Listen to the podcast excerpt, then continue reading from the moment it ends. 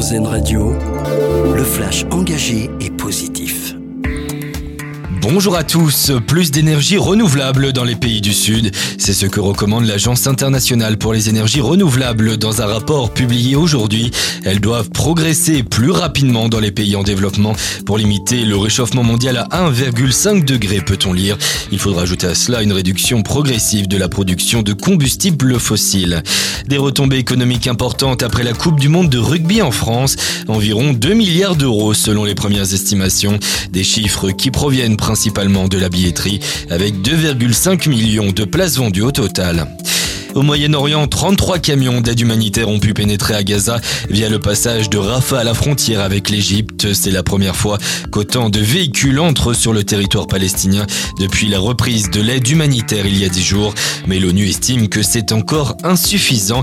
Le procureur général de la Cour pénale internationale a rappelé à l'État hébreu de faciliter le passage de l'aide humanitaire en direction des populations civiles.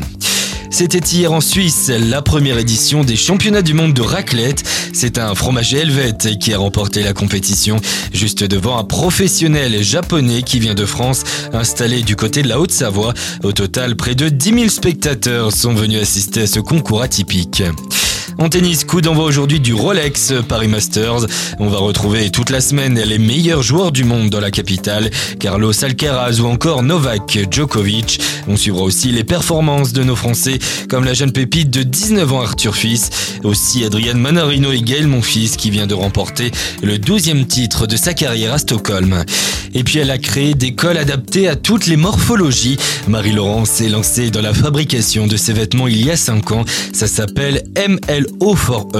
L'idée de proposer des créations originales pour toutes les femmes, car selon elle, ces cols ont une réelle utilité dans notre monde actuel. Son interview est à retrouver et à écouter sur notre site erzen.fr.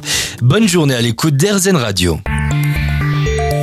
C'était le flash engagé et positif, une exclusivité Erzen Radio.